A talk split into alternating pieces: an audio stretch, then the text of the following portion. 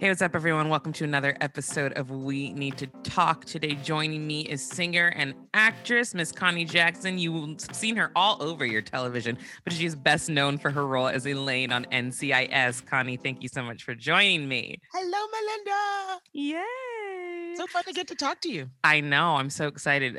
Connie and I met a few years ago, and we were singing background for uh, a performer named Joseph Leobari, and I've never laughed so much in an experience, because there was one song we just really didn't quite know the words to, and we were looking at each other's mouths to guide the other person, and then it was just a fail. And then I knew from that moment, I was like, this woman's going to be my life forever, because it was just, we bonded. That was an epic fail. Epic. And I was like, uh, yeah. Yeah, I love it. I love it. I love it. So another another connection that we have, you know, I I consider Chicago my second home, and I know you're from there. And I was there for for three years when John was at law school at University of Chicago. And I'm just diving right into this conversation because even before we, we started this podcast, I told you I was like, I, I got some fuel um, from some attacks on TikTok, but also I hear this argument often, and with you being from Chicago, I really want to know your views and experiences, because I get so exhausted hearing the argument of, you know, why, you know, Black Lives Matter, but you're not doing anything about this black on black crime, in quotes I'm putting, um, because mm-hmm. black on black crime is not a thing. Why does nobody care about the black on black crime in Chicago? Why does nobody care about the crime in Chicago? And the thing that's so funny is, like, one, that's such an old, irrelevant, in, in, invalid argument. Two, people do care about the crime in Chicago. There, there yeah. are organizations that are working, and nobody likes to see the crime. But I will say this, and I don't know if this is what you're going to say. My argument is this, and while I don't condone gang activity, I don't condone murder in any sense, you will never in your life see a black gang member just walk into a nail salon, just walk into a movie theater, just walk into a mall and shoot, walk into a school and shoot a bunch of people that they do not know. That, that's just not going to happen. That is not what gang activity is. And again, like I said, I'm not I'm not in the gang culture. It's not something nope. I'm I'm for. I, I don't believe in taking anybody's life. However, the argument I will make is that gangs keep it in-house. They do.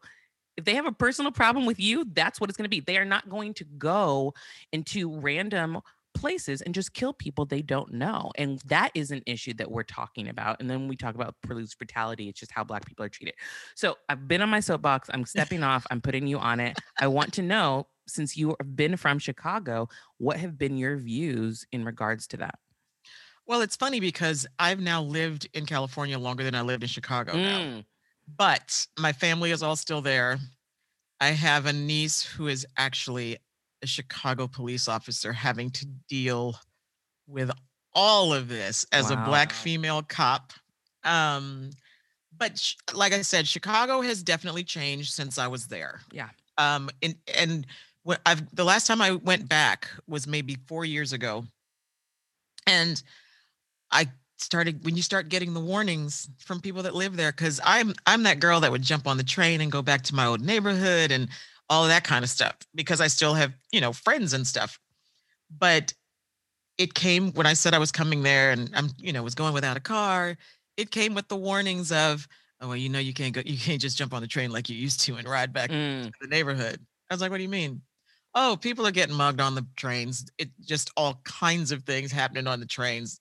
And, you know, I'm not afraid of my people. Mm-hmm, mm-hmm.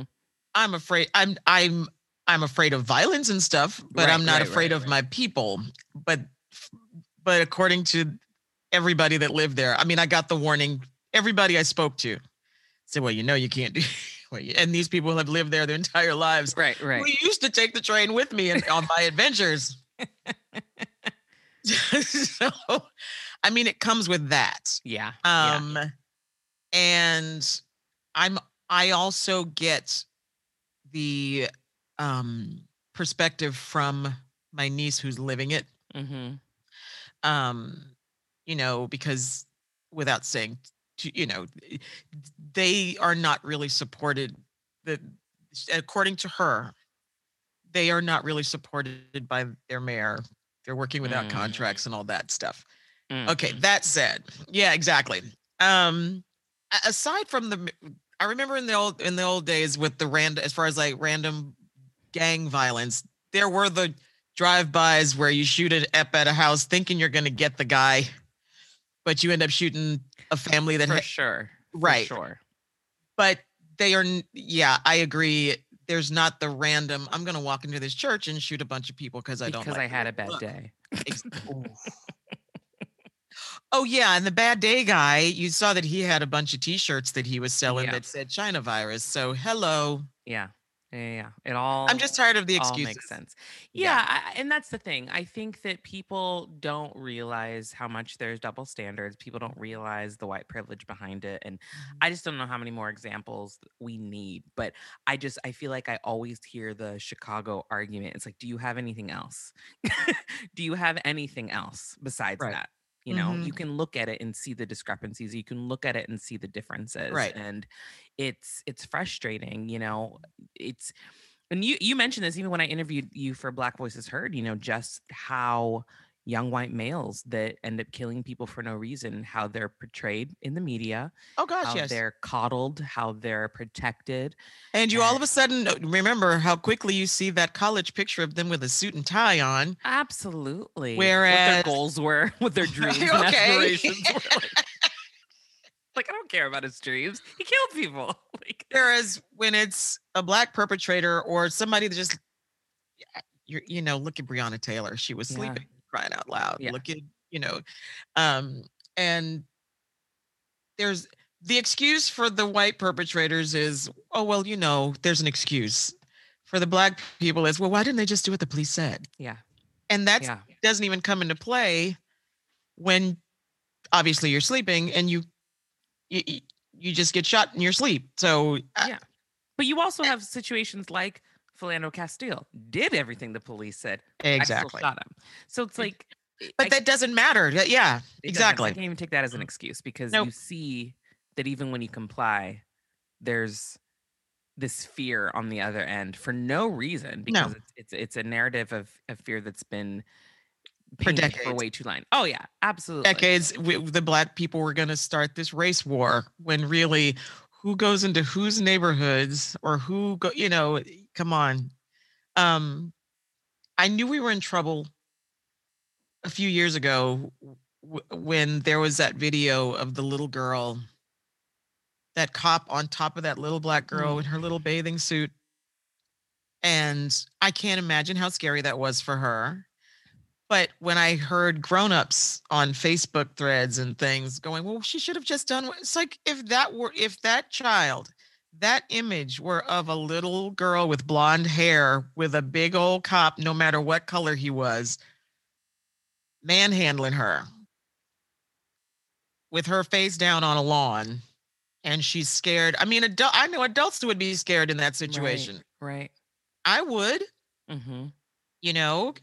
And I love that you say that because one of my favorite scenes in a movie, and I'm sure you know, in A Time to Kill, at the end when Matthew McConaughey is painting the picture of what happened to this little black girl, and then he stuns everybody, says, now imagine if that child were white. And then, of course, Samuel L. Jackson walks free because you have to somehow gain that empathy from people for them to realize this is exactly how you would react if it were a white child. But it's unfortunate that you have to do that yep. to get people to care. Yeah, it's like children are the wrong color for you, really? Like yeah. an innocent child that you have to imagine that they're white for you to care about them. Yeah. That that's the thing that frustrates me. It yeah. really, really frustrates me. Yeah. Um. I I remember somewhere. Uh, even if you're talking about somebody had done a thing that had little white kids, it was a, an artist who had mm-hmm. done this this uh, exhibit exhibition just to make a point, and he had little white blonde kids in cages mm. there, mm. and I, and just the outrage, you know, like, oh, that does put a different face on it. And why? A child is a child. A human is a human. It's- why? Yeah, you know. So I think there's a lot of excusing going on, just in different parts of life. I mean, you know, you've we all have friends on Facebook. Who friends that we love, But they have that one friend that chimes in on the post. And you're like, why are you friends with this person? And you're like, your friend is a racist. Right, right. Or your friend is, friend is a sexist jerk. Yeah. Or, and it what, it, what do you always hear? Oh, but he's a nice guy. Yeah. Oh, but he's, you know, I've known him forever. Well, you've known a racist forever. And, you know, it, it, people talk about cancel culture. I'm I'm all for canceling racists. Yeah. But, yeah. you know, I've even said that to people on their threads. It's like, you know what? Your friend ain't worth nothing. Is, is You do see what your friend is saying happily on your post. Right. I just had that situation the other day. And someone called out my friend who he basically, and, and then he apologized for it, but he basically was like, you know, he's like, we, we need to, we don't have to be nice, but we should be kind to each other and blah, blah, blah, blah. And someone else was like, are you literally asking us to be kind to your racist friends that are mm. on this thread saying like, no, no. And then he realized what he had done and then he apologized. And he's like, you're right. You shouldn't have to be kind to this person. I'm sorry. And I'm like, well, I'm glad that you realize it, but I always use this phrase. I always say oppressors always want civility. And that's exactly what it is, because yep. when, the minute any person of color, you know, starts to rise up or speak their mind or fight back, then it's like, whoa, whoa, whoa. Like, why are you getting so upset? Why are you acting like this? It's like, but do you not see what you just said? Mm-hmm. Do you not see what you're allowing this person to say? We're never allowed to speak up because that just keeps perpetuating that narrative that we're the aggressors, we're the bad people, we're this, we're that. It's It's, and Facebook has just exasperated that, obviously, because everybody with a, a keyboard or two thumbs for Twitter, like they have an opinion about something and they can just say whatever they want. They would never say any of that stuff to our faces, though. Exactly. Ever, because they're ever. quote unquote afraid of us. Yeah. We're so threatening. Um, but yeah, it's true. It's true. It's kind of like, it's that thing where we're starting to get to where people are speaking up, mm-hmm. whether you're being sexually harassed at work. There's got to be that person that'll stand up for you or stand up to that person and say, you know, that wasn't right what you just said to her. Right. Or what did you say? Right. you know, right. you have to, it's kind of like clicking people, getting their attention and going, you. And sometimes all it takes is a look. Yeah. You know, um, to j- because it's never pointed out. People are too uncomfortable. Yeah. And it's time for people to get uncomfortable because Absolutely. It's not going to be cute. At all. For anything to change, it's you're gonna have to just be uncomfortable with what I said just said to you. so so you've worked in the industry for such a long time. How often do you feel like you've had to have those uncomfortable conversations with people? I haven't I haven't within the industry specifically. Within I know the I'm industry, sure outside, but within the industry. Within the industry, I haven't. Oh, that's well, that's encouraging. I no, I really haven't. I mean, you know, you can tell stuff. I mean, yeah, no, I've been very, very lucky. Uh, fortunate, I'd say. Um, the only time you know how there's the big thing about having women, black women going on sets now and, you know, not having anybody that really knows what to do with their hair or, or whatever. Their makeup. Yeah. Or, right. Um, I've been very fortunate makeup wise because it's only happened to me once where I was like, hmm. Where actually someone grabbed me on the way to set, because this is one of those moments where I had, I full on had a picture of what I looked like the day before, but it was a different person doing me. Mm. The other person couldn't be there. I looked like I was, and it was a period piece, but I was a nurse. I looked like I was getting ready to go to the disco. She had, I mean, I was done. Like, my shift is going to be over, and I'm going to hit the club after. That is hilarious. Oh, my gosh. And you were like, mm. someone, so someone stopped you. And they were like. So oh. I was like, after I had shown her the picture and said, this isn't what I looked like yesterday. You can only, I don't, I don't fight that battle in a, in a harsh way. I was like, I'm going to go on out here. Somebody's going to stop me. Right, right. Sure enough, one of the other wardrobe, one of the other makeup artists went, I'm going to tone this down a little bit. Good. And Good. I, but I was like, but did anybody ever say to her? Right. Mm, didn't. Mm-mm. But I've been lucky as far as like having to deal with stuff like that. Mm-hmm. I've never, I've been lucky enough to work with respectful people. Mm-hmm. That hasn't come up or, you know, it's never been an uncomfortable thing, you know, so. But that's and late, good. And lately it's been really great because pretty much everything I've been work, worked on lately. I mean, there's women directors, there's very diverse crews and hair and makeup people. I was like, okay, this is what I'm talking about. Yeah. And so when did it change for you then? Because you have worked in the industry for such a long time. So when did you start seeing the shift of there being more diversity around you? Because it clearly has been a long time coming, but it it's been like a long time a coming. But when you, there are those sets where you're like, oh, there's the other one black person, or there's the one other person right. of color. Right. But I have to say it really happened. I especially noticed it when I did, and that's just been recently, like within the last like few years, mm-hmm. like within the last five years. Because I um, shows like Crazy Ex-Girlfriend, sad that that's gone, but their crew was everybody under the sun. Um, you know, N C I S has a very diverse, you know, and it's, it, it, I've just been lucky. And I think because now that a lot of shows like Snowfall and all these other ones, um, because there are predominantly black people in those shows or whatever. Mm-hmm. And I hate to call they're not, I don't like the term calling shows a black show or this, because that's not what it is. Right. It's got black people in it. Right. You don't right. call white shows white shows. Right. You know, but I think that has has come, you know, come into play is where the where the crew and stuff is more diverse. Mm-hmm. Mm-hmm.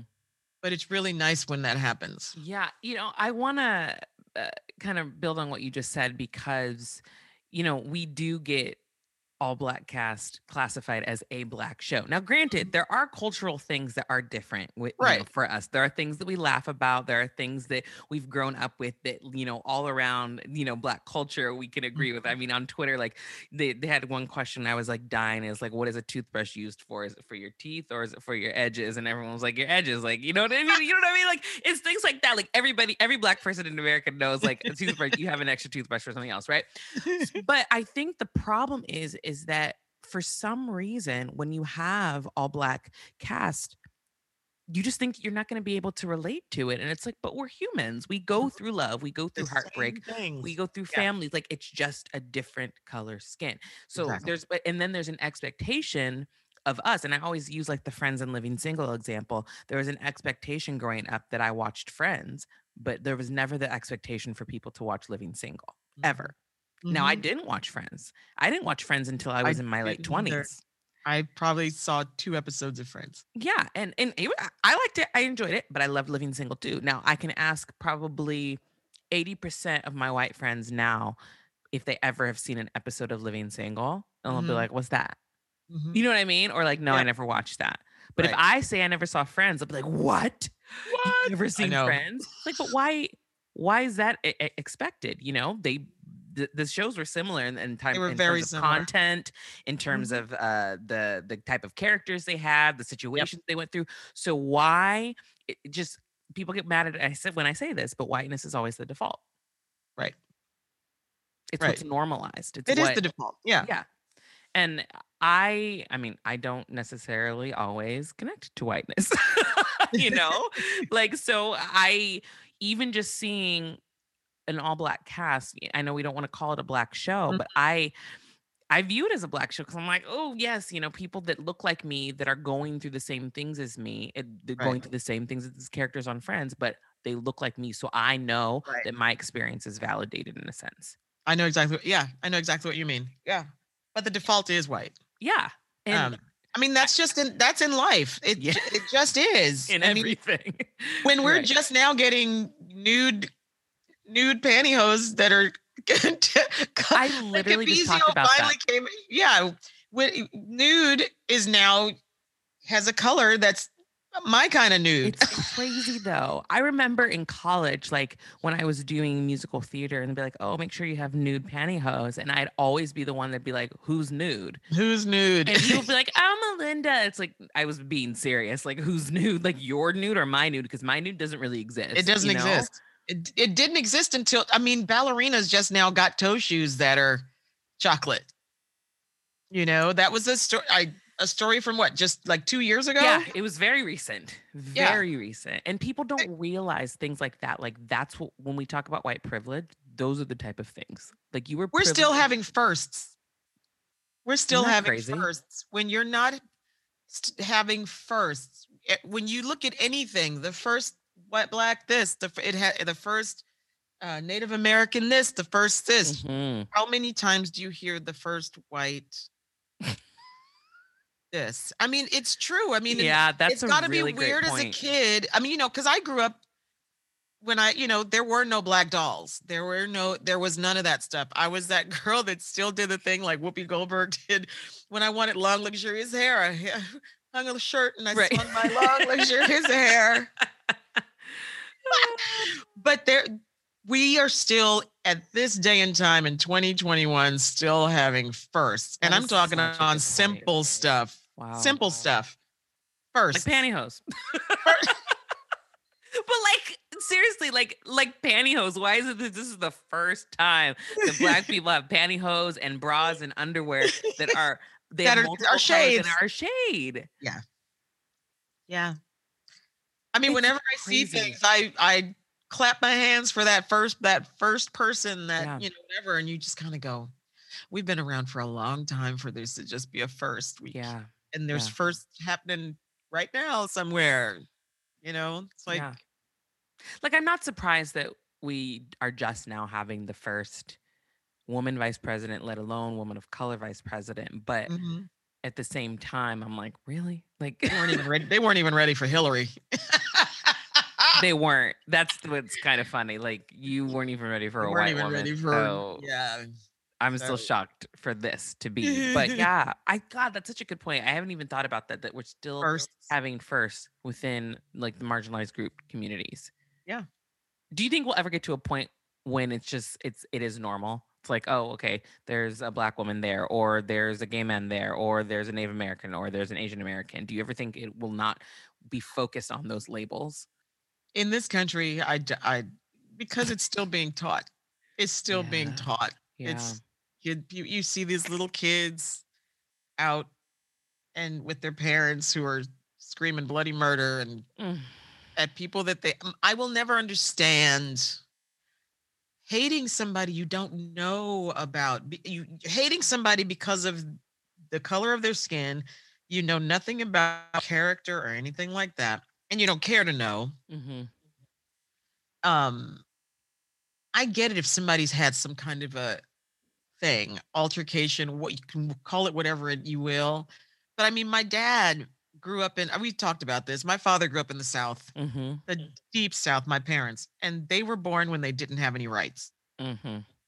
So when, I, if my father were spewing hateful stuff, I'd be like, okay, I, okay, you've seen family members dragged in the square, you've seen all of that stuff. But they didn't teach us that. He embraced my white friends when they came to the house. He embraced everybody because they're my friends. Yeah. But I knew I knew deep down inside my did you ever see the Chris Rock sketch? Uh, it wasn't even a sketch. He does this routine about this little guy named Willie, and Willie shines shoes at the train station or whatever. And he's like, hey, yes, sir, Mister So-and-so. Yeah, how you doing? And he goes, you know, you know that Willie hates you. That's but my, funny. My dad, my dad was a nice, was a good guy, but, but he had gone through the stuff he'd gone through. Yeah. He had his opinions about things that I was like, whoo, dad, wow.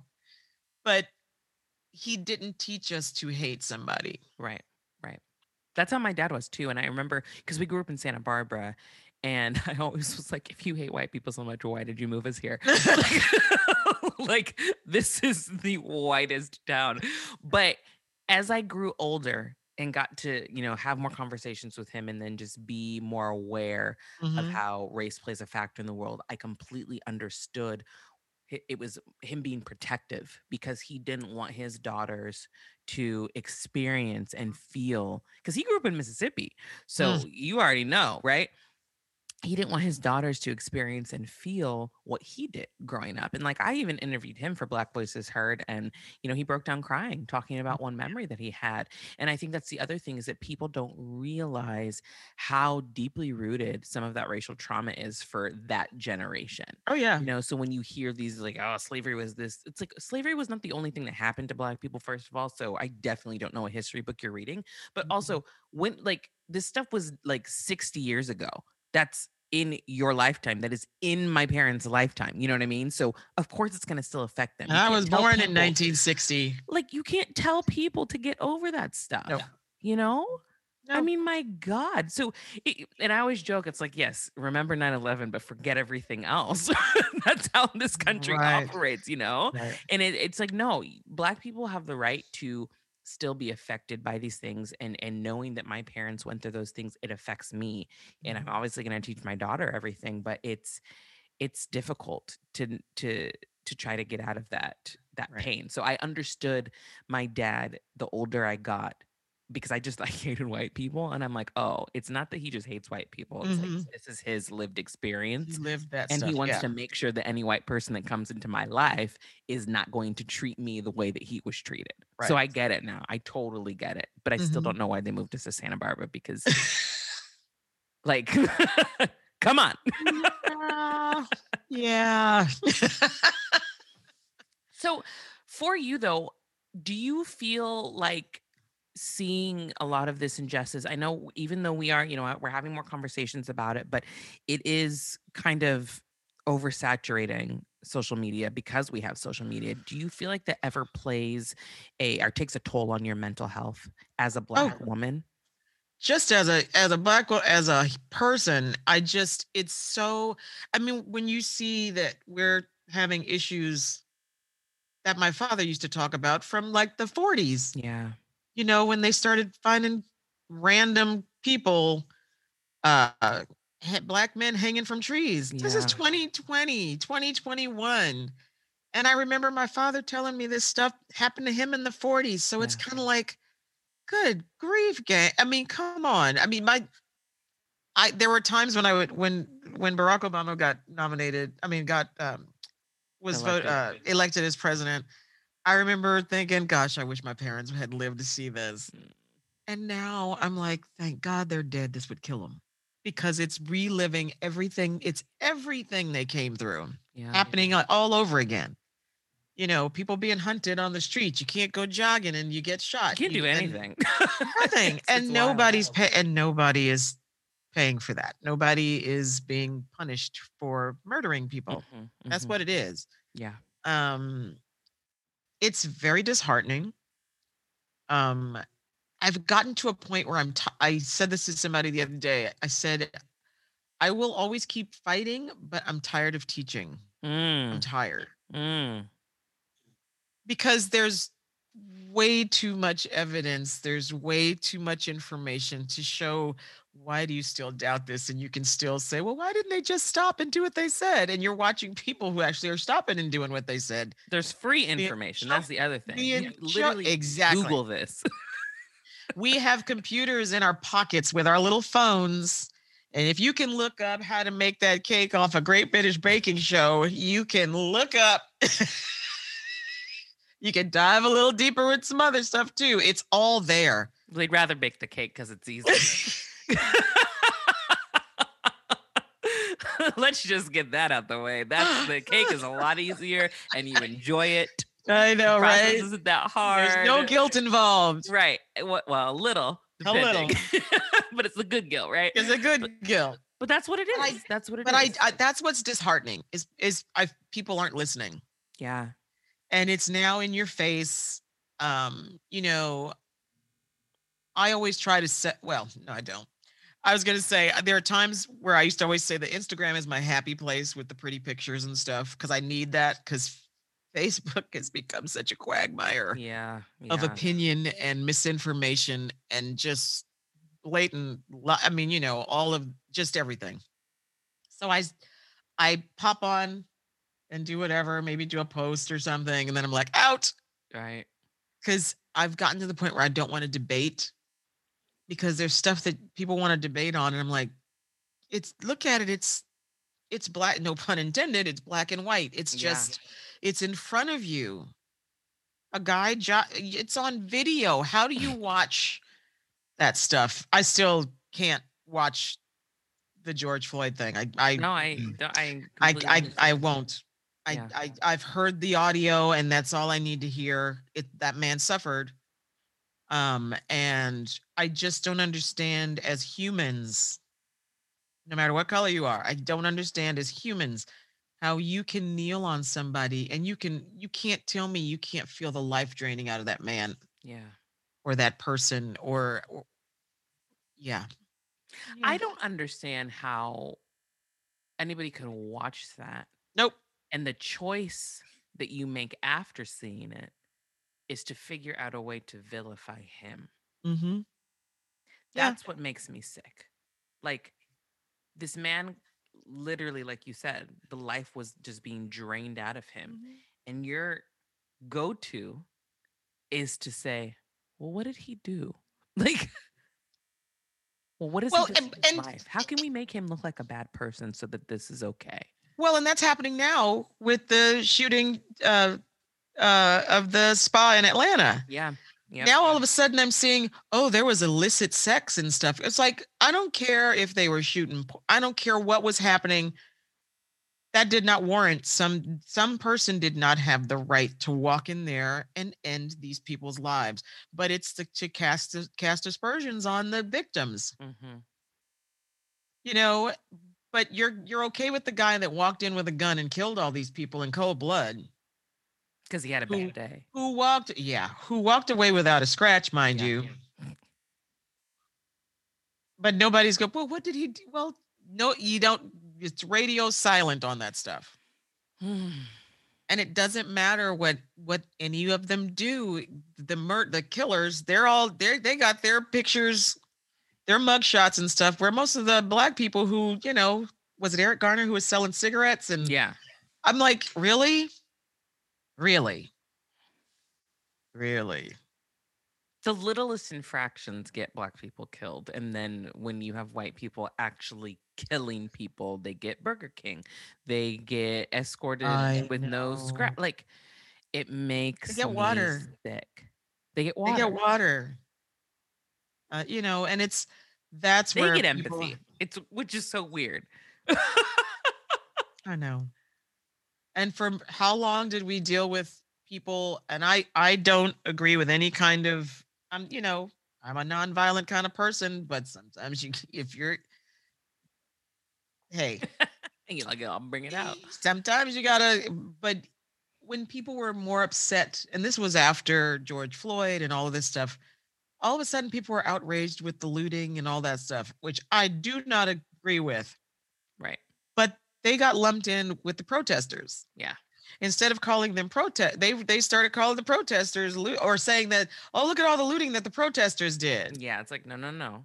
No, that wasn't it. There were protesters and there were looters. And there were looters. And there were people in disguise as looters with black spray paint on their faces and hoodies. Um, but I found myself, I had to check out of Facebook because there were people just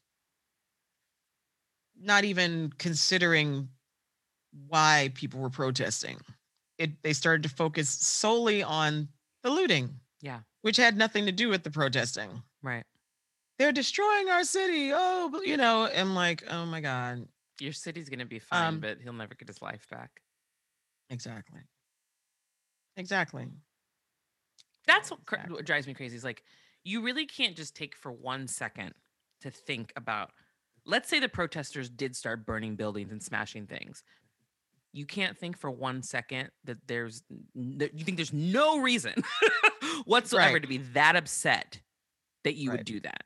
Again, right. I don't, I don't condone it either, but you honestly don't think that there would be no, there would be no reason to react that way. Really? Well, be, well because, and also too, going back to what I was starting to say when I was talking about the little girl in the bathing suit, all of this stuff started back then. Well, it didn't start, but it was very evident back then when people were saying, this is wrong. This is this, this is in pointing. Black people were pointing out, this is going to lead to da, da, da. Look where we are. Yeah. Because people were saying oh, you guys, that you're overreacting. That's not what it is. You're, oh, no, you're just being sensitive. And look where we are, trying to have a conversation with people, and people got angry because nobody was listening. Yeah. How do you get people's attention? I mean, you know, Kaepernick got called every name under the sun, but look at, look at the movement he started. Look at the movement he started. All of a sudden, you know, and it brought the attention because he did it that way. Mm-hmm. And nobody's disrespecting the flag. It wasn't even nobody's, about the flag. I don't even understand. It was not about that. The flag. But not one person I've heard talk about the disrespect of the flag used in conjunction with the Confederate flag in the in uh during the insurrection on the Capitol. They're burning the flag. They were beating cops with those flags. They like, were they, yeah. Talk about desecrating a flag. But they were fighting for their rights, Connie. Okay. Freedom. Yeah. The oppressed. Oh my God. And I you know, you said something and and it reminded me. I get so upset when people tell people of color what racism is and that something isn't racism. Do you really not think that we don't know? We know. We know all the shades of racism. We know it in every incarnation. Multiple levels. Racism is not just somebody calling you a nigga. Right. It's not. It's not. That's actually lazy. That's actually, I was going to say... That I was just getting ready to say that because I called that. Yes, that's lazy. That's you didn't do your homework because that doesn't work. You don't realize that doesn't work anymore. Um, it's the sneaky stuff. It's this stuff, you know. I when I remember when I was moving here from Chicago, and my friends here in in California were like, "Oh, it's so great here," and you know, nobody cares about what. It's very, you know, liberal and nobody cares what color you are and this and that. And so I'm like, y'all got to figure this stuff out because yes, they do work. That. Yes, they do. They do care. But it, but I, you know, and so, but we had co- funny conversations about that and they were like, oh yeah, really? Because I pointed out to them the stuff that was happening, you know, here when I got here and they're like, mm-hmm. Oh. Which they wouldn't have known. Right. Because it right. wouldn't happen to them. They know they're very, and then talk about becoming hyper aware. They're like, they're just they, yeah they they are just my best my best friends but and it's like yeah hyper aware they they know now they're yeah. really yeah they pointed out to me and I'm like what what but I think it's, that's a it's good thing perspective yeah absolutely it's, you have to you have to understand that you I don't know everything about everything you know there's other Black people going through stuff that I don't go through right still right. I just think if someone tells you this is my lived experience, mm-hmm. you should not in any way, shape, discount. Or form tell them no. Or discount it. Exactly. Yeah. Mm-hmm. It's, oh no, your kid, no, that didn't happen to you. I'm like, girl, I still get followed around the store.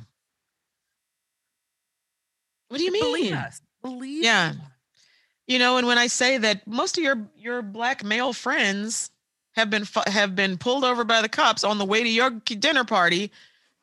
Oh no! That no, they never said anything. No, they're not going to talk about it. They're not going. Right. They'll walk in there and pull it together for your party, and not bring what just happened to them into your party. Happens all the time. Yeah, always. You know, I had a friend, um, um, a white friend, asked me about back when all the stuff was going on about canceling uh, the Aunt Jemima stuff and mm-hmm. all of that.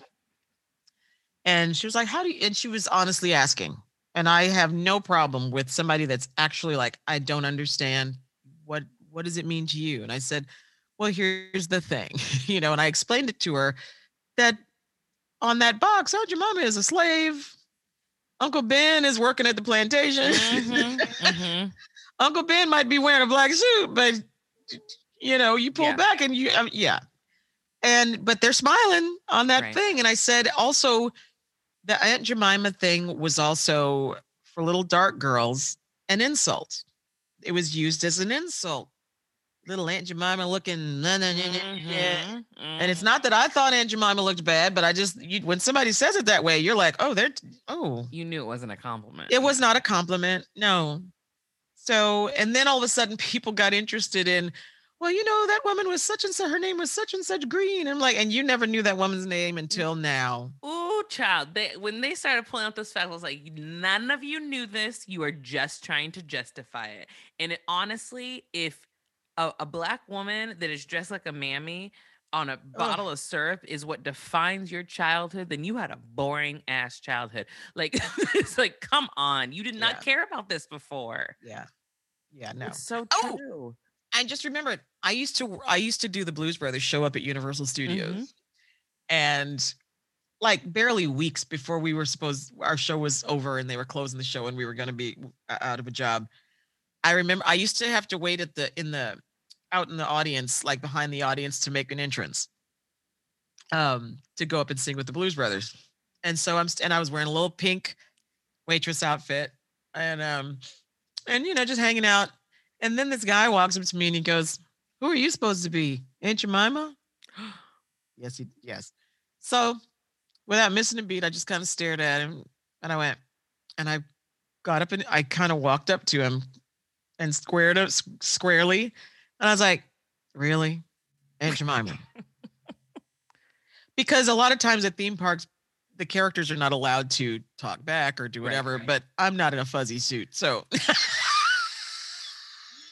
so I'm going to talk back. So I'm going to talk back because he was being, trying to be funny. Mm-hmm. I knew, but the minute I squared up to him and said that, his face completely changed because he was about to get called on it. And he mm-hmm. didn't, that's not what he was expecting.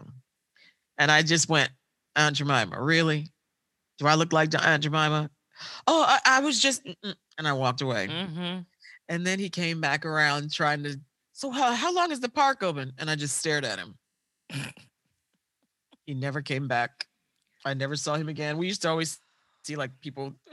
I never saw him again for the rest of the day because I had to let him know.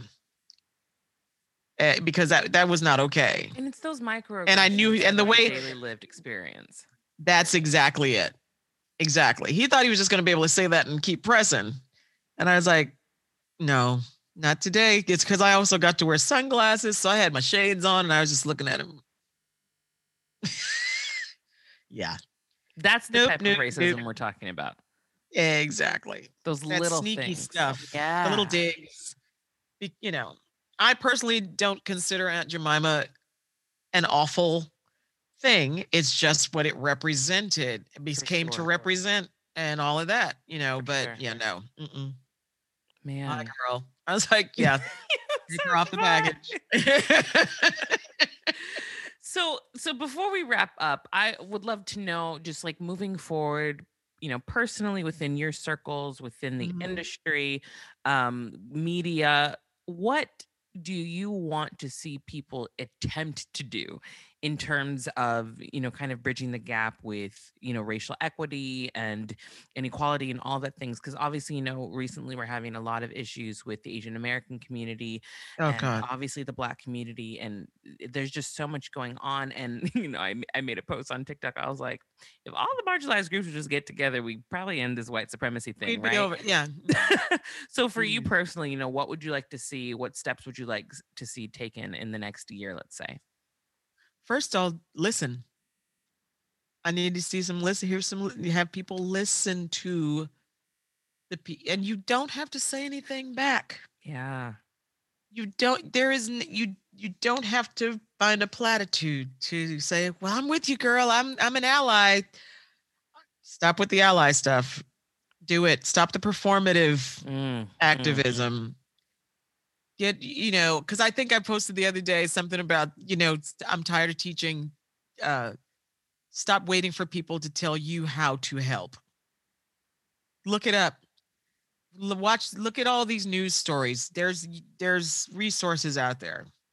Just people to get get off of get off of off of their social media and do something in real life. Yeah. Because until, you know, and speak up. Speak up to that racist friend. Speak up to that sexist friend. You know, you can't sit there. Unco- You're going to have to get uncomfortable. I want people to get uh, to be uncomfortable. Because it's no, it's not going to go anywhere until people get uncomfortable and are yeah. willing to to speak up and say something. Yeah. You know, that's, and I'm talking at work. You have to figure out how to do it. You know, granted, I don't want people losing their jobs, but I'm just saying there are ways to let somebody know that what they're saying is not okay. That you just have to do it. You have, you to, have to do it. it. You got to jump in the pool. To lose a friendship or lose a family member, like you don't want that person in your life anyway. If and that's I think how they too, are exactly. And I think too, people think that it has to be a confrontation. It really doesn't. It's as simple as acknowledging something that the person has said that's not okay. Right. Like, oh, even it's all even down to, oh, so that's how you feel? I mean, it, it you don't have to say, you big fat, you don't have right, to do, right, it's right, none right. of that. I mean, because families have been torn apart. People have like separated over mm, all this stuff. Mm, mm, mm. Um, but it doesn't have to be, trust me, it doesn't have to be confrontational. Everything does not have to be a confrontation. You you just kind of have to, you know, zap somebody into reality like, oh, they were actually listening and they don't like what I just said. Right. Right. And just be ready for whatever, if they could, if they're a jerk, be ready for that. If not, you may have changed somebody's mind about something, what they say. As simple as that. It's yeah. as simple as that. Awesome. Well, Connie, thank you so much for joining me. That's what fine. Do you have coming up? Anything that we can see you on? I uh, just finished vocals on my very first single that I'm going to do. I've never done one, so. What kind of genre? What genre? You're like, let me think about that. That's a good question. Reminds me of Melissa Manchester stuff. Okay, very cool. All right, awesome. It's kind of like a little pop rock, like a little soul stuff. Okay. A little something in there, yeah. Yeah. And when are you planning to release that? Hopefully in the next couple months. With awesome. My fabulous friend, Terry Wollman. Wonderful. And where yeah. can they follow you? Um, I'm right now on Instagram. Instagram. The Connie Jackson. The, because there's only one of you. There's only one. Just me. I love it. Well, thank you so much. I, you know, we could talk for hours because I know, right? We just could talk for hours. Exactly. Uh, so make sure you follow Connie. And if you watch Snowfall, catch her on the next episode. And if you're not subscribed to We Need to Talk, make sure you do that. Hit that subscribe button on Apple Podcasts and Spotify. And we'll talk to you again next week. Bye.